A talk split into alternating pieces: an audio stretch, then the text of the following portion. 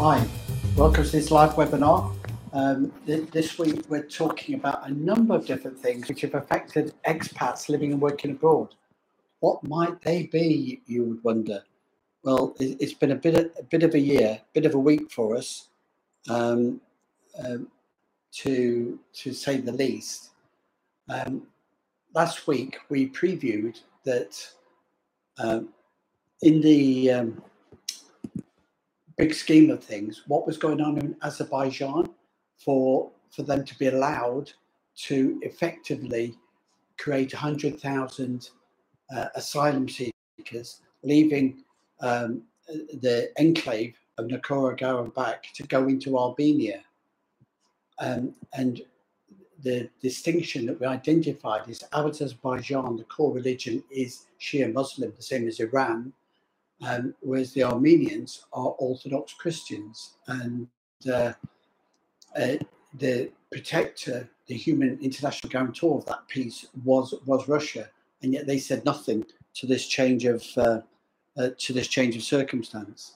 So um, it, it seems a bit of a coincidence then that the following week we we get um, our friends in Hamas, the, the same Shia type of uh, Muslims, um, supported openly straight away by Iran, um, uh, starting a, a, bit of a fight with starting a bit of a fight with with the Israelis, uh, with the potentially severe consequences that has, and it shows how we must be careful about where we're living and working abroad um, and, and that you must be aware of the circumstances in which you live.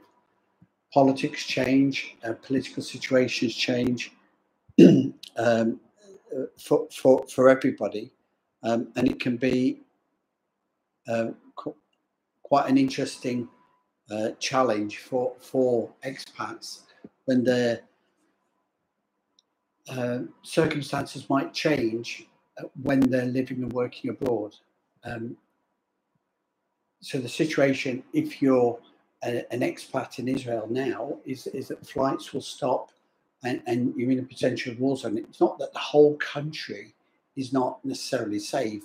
It's just you've got this particular war zone where where people are under threat, and is, issues are being raised. Um, so there is this potential alliance uh, in in a, a reorganization of the world um, that, that the Western democracies, as opposed to an autocracy type of government in, in Russia and India and China, and how will that play out going forward?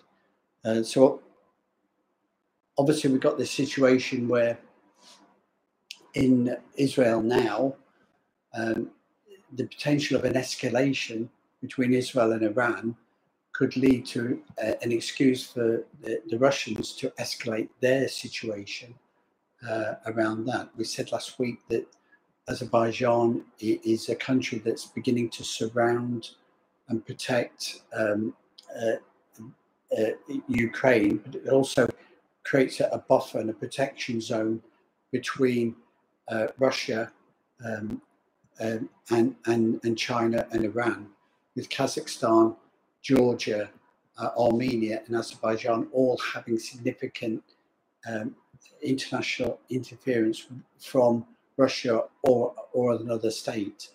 And now that's involving Lebanon and uh, the Gaza Strip being involved in that as well.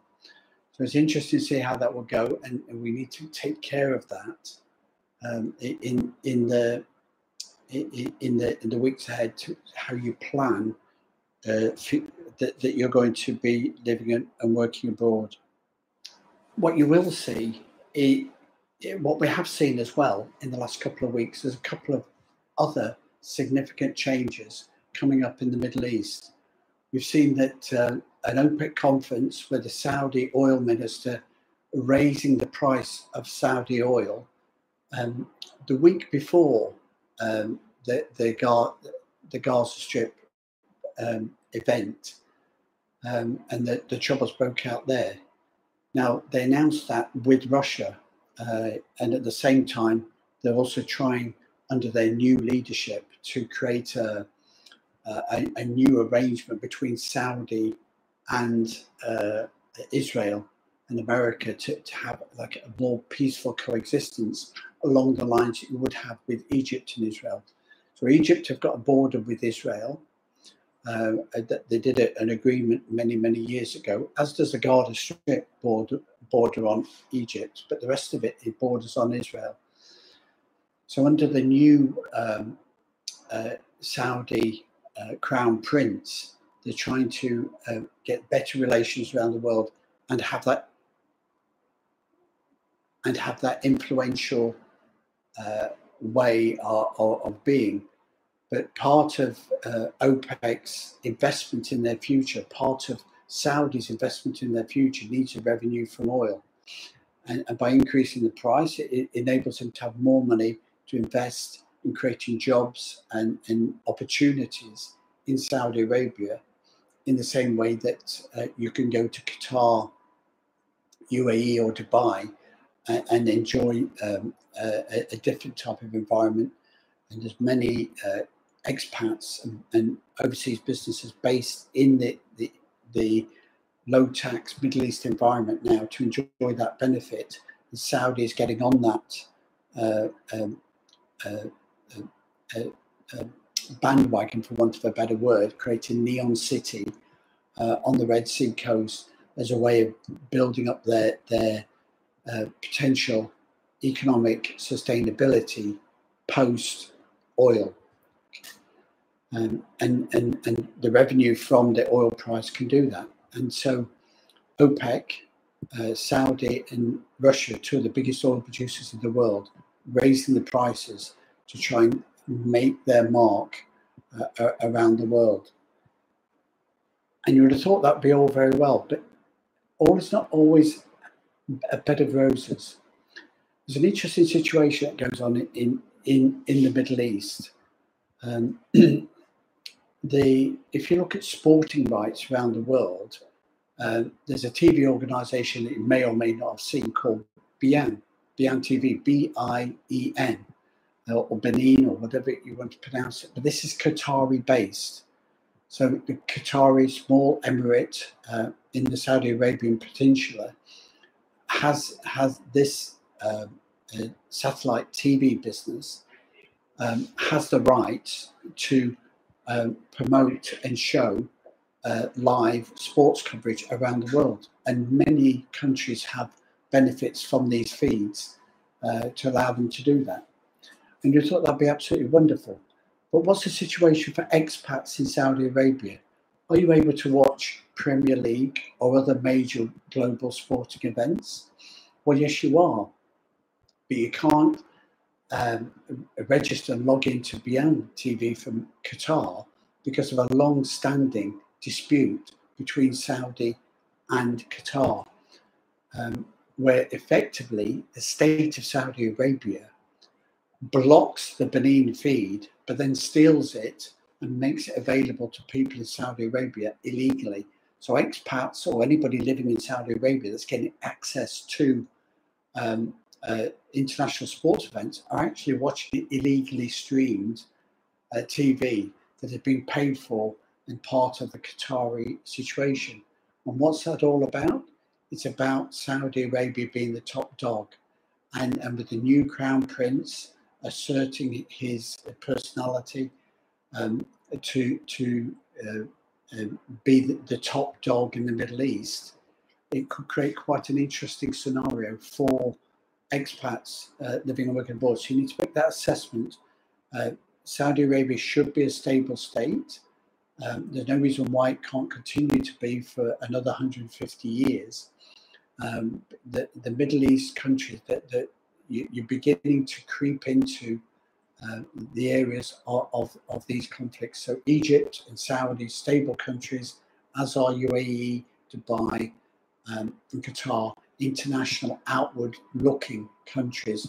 But are these areas of conflict now in the Gaza Strip in Israel, but before in, in, in Yemen, in the south of um, uh, the, the, Saudi Arabian Peninsula, which is a, a, conflict. And again, it's about Shiite versus uh, Shia Muslims, two different sects, in the same way that you've got Christian and uh, Orthodox and Roman Catholic Christians. So it's something to be aware of when you're planning on your living and working abroad and, and your, your flights overseas. You can look at that um, scenario and, and, make your judgments and, and, decide what, what suits you best in terms of when you're living and working abroad. There's different um, opportunities for different people in different circumstances. Um, but the, the, the, the, world order doesn't always stay the same. Uh, and, and if um, governments, autocratic governments, take more of an influence and sway, same way that they did 70 years ago, then it could create a long period of settlement and unsettlement. And like we said, the impact in the West is when you've got economic migrants using asylum seeking rules, uh, like the, Armenian, uh, the, the, the from Nagorno Karabakh in Azerbaijan, um, and anybody that flees from the Gaza Strip, they will be legitimate uh, asylum seekers, not economic migrants. But that that is a source of conflict around the world, which needs to create among the democracies a different way of managing that situation uh, to make the EU and the democracies viable in the long term, so that they're not building walls between America and and uh, uh, Mexico, and they're not turning boats back in the Channel or the Mediterranean, trying to land in Italy. Um, so, any guidance that you want when you're living and working abroad, uh, relocating overseas, contact us at proactpartnership.com. I want to look now at a couple of things regarding uh, tax uh, for expats living and working abroad. First of all, let's look at residency. When when you're resident abroad, when you're living and working abroad, um, you need to have your bank account. And, and expats need to take care with their bank account because a bank has to have a license and an authorization to operate. And that license, that authorization to operate, varies slightly differently. It's based upon international rules uh, approved and issued under uh, OPEC, but uh, those international rules um, are varied uh, on a local basis and then can again be implemented on a slightly different basis, not from the local sovereign rules, but uh, for, for any individual bank. Uh, and the bank needs certain resources and, and certain will uh, to, to handle and deal with different types of clients.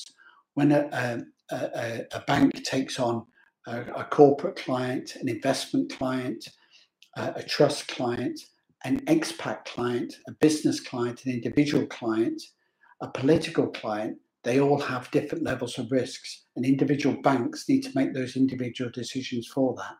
And one of the very easiest decisions for a bank to make is not to serve somebody that's living and working in another country. Um, every couple of years, you need to provide your name, address, uh, identity verification for a bank have in mind now that also that the banks want your tax identity uh, and your um, and maybe your social insurance number details as well. So if you want a residency permit in the EU, in Cyprus, in the UK, you, you need to have uh, proof of income uh, and, and bank statements to validate that.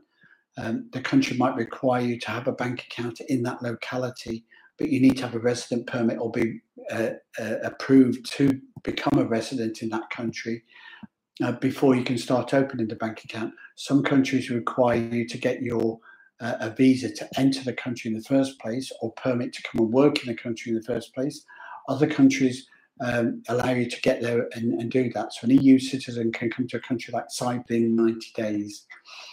In another country, um, uh, where you're intending to stay longer term, like like Ireland, uh, you, you, need to get the, the authority and the permit bef- before you travel.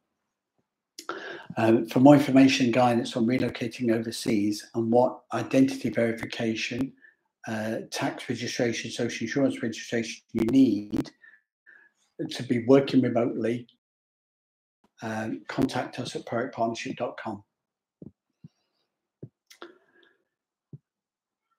it's a bit of a paper chase for UK tax returns at the moment. Uh, by the end of October, UK paper tax returns are due to be submitted. However, you can submit them online uh, um, uh, right through to the end of January. So uh, the first deadline for UK tax returns is the end of October. The second deadline online submission is the end of January. For expats, you cannot fill out a, a, a, an online return through the HMRC portal. You need to do it through independent software um, and through uh, using tax agents uh, as appropriate, such as proactpartnership.com. So if you're an expat and you've got interests in the UK where you've got fixed income or you're, you're relocating in or out of the UK, you may well need to do a tax return for one or two years. And you want help and guidance on completing those returns, uh, Partnership can help you. So even if you want to submit your return as an expat um, uh, before the end of October, you've still got to do that return online. So Proact Partnership can help you do that. And for more information and guidance, contact us at proactpartnership.com.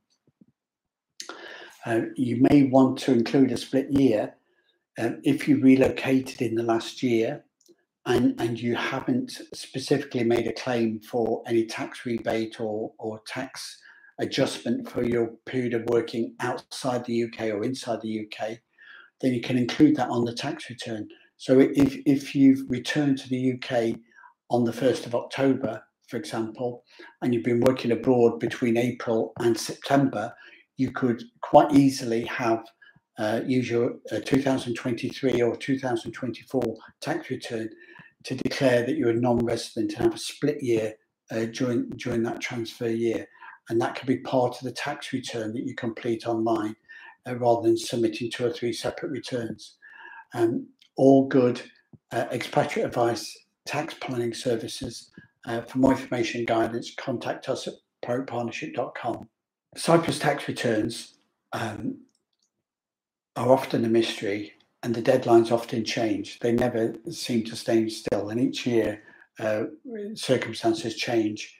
Uh, last year, um, when completing 2021 returns, uh, the final deadline actually became the end of November 22, um, extended all the way from, from April um, uh, uh, uh, multiple times during the year. In 2023, we're seeing the same thing. Uh, the original tax return was due to be launched um, and, and, uh, to submit from March uh, by the end of July. Uh, and unfortunately, the, the, software actually wasn't available to submit only an online return uh, until the end of July. Uh, but the deadline now has been extended not from the end of July to the end of September, but then again to the end of October now uh, for, for all returns. In, for 2022, um, return due now by October 23. Um, anybody who's a Cyprus tax resident who's got an income over 19,500 uh, euros needs to do a tax return. Um, however, there's some ambiguity about that because there's certain people in Cyprus that need to do a tax return. If you've got tax to pay, you need to do a tax return. If you're selling property or business, you, you need a tax return. If if you um, are if you die and you're doing a probate administration, you, you need to um, uh, do a tax return. So there's actually many instances when you could be required retrospectively to do a tax return, or you've got a tax liability which you may not be paying because there's no way for the Cyprus tax authorities to tax you at source on your worldwide income, which is your liability in Cyprus. It might only be a 2% tax, uh, and it might only be 2% tax on 100 uh, euros, but it's still a tax liability that you have in Cyprus, which could potentially cause penalties and uh, difficulties later on when selling property uh, or, or relocating away from Cyprus. From 2024, uh, that is for the full calendar year 2023 tax return, all Cyprus tax residents need to complete a return. So this will be a new rule for next year. Uh, what the due date will be is a mystery. We don't know what that will be yet. So normally it's by April next year. Uh, everybody will have to complete a, a, tax return, but it could easily create a, a more longer term uh, prospect. But that waits to be seen whether they allow uh, for the annual tax return to be completed by June or July, which is more uh, uh, uh, the situation you get in Portugal or Spain. Uh, for any overseas tax returns or tax advice for expats living and working abroad, contact us at proactpartnership.com. So, what we've discussed this week is, is a broad issue on the changes and the challenges for expats uh, with a changing political environment or hostilities breaking out. Uh, you can have an unsettled area, but it can still be safe for you to live for many years uh, but conflicts can break out. You need to be aware of that and adapt to those changing environments. Um, you you, you um, uh, have got your banking arrangements that are, changing and the, the, rules are evolving. Uh, if you want to have a tax, uh, a, a, bank account, the, the bank has to be able to offer you that service depending upon whether you're a business, an individual, a company, an expat, all those things can can vary the situation whether they will allow you to have a bank account. Uh, we talked about that UK tax returns are due on paper this month, but expats have to do an online return anyway. So there's still a bit of time. Whether you want the return done now or before January, contact us at proactpartnership.com. And for Cyprus tax residents, you should do a return if you've got any tax liability on your worldwide income or you've got property to sell in the future. Um, but otherwise, from next year, you will have to do one anyway. For more information and guidance, contact us at proactpartnership.com and we'll see you again next time.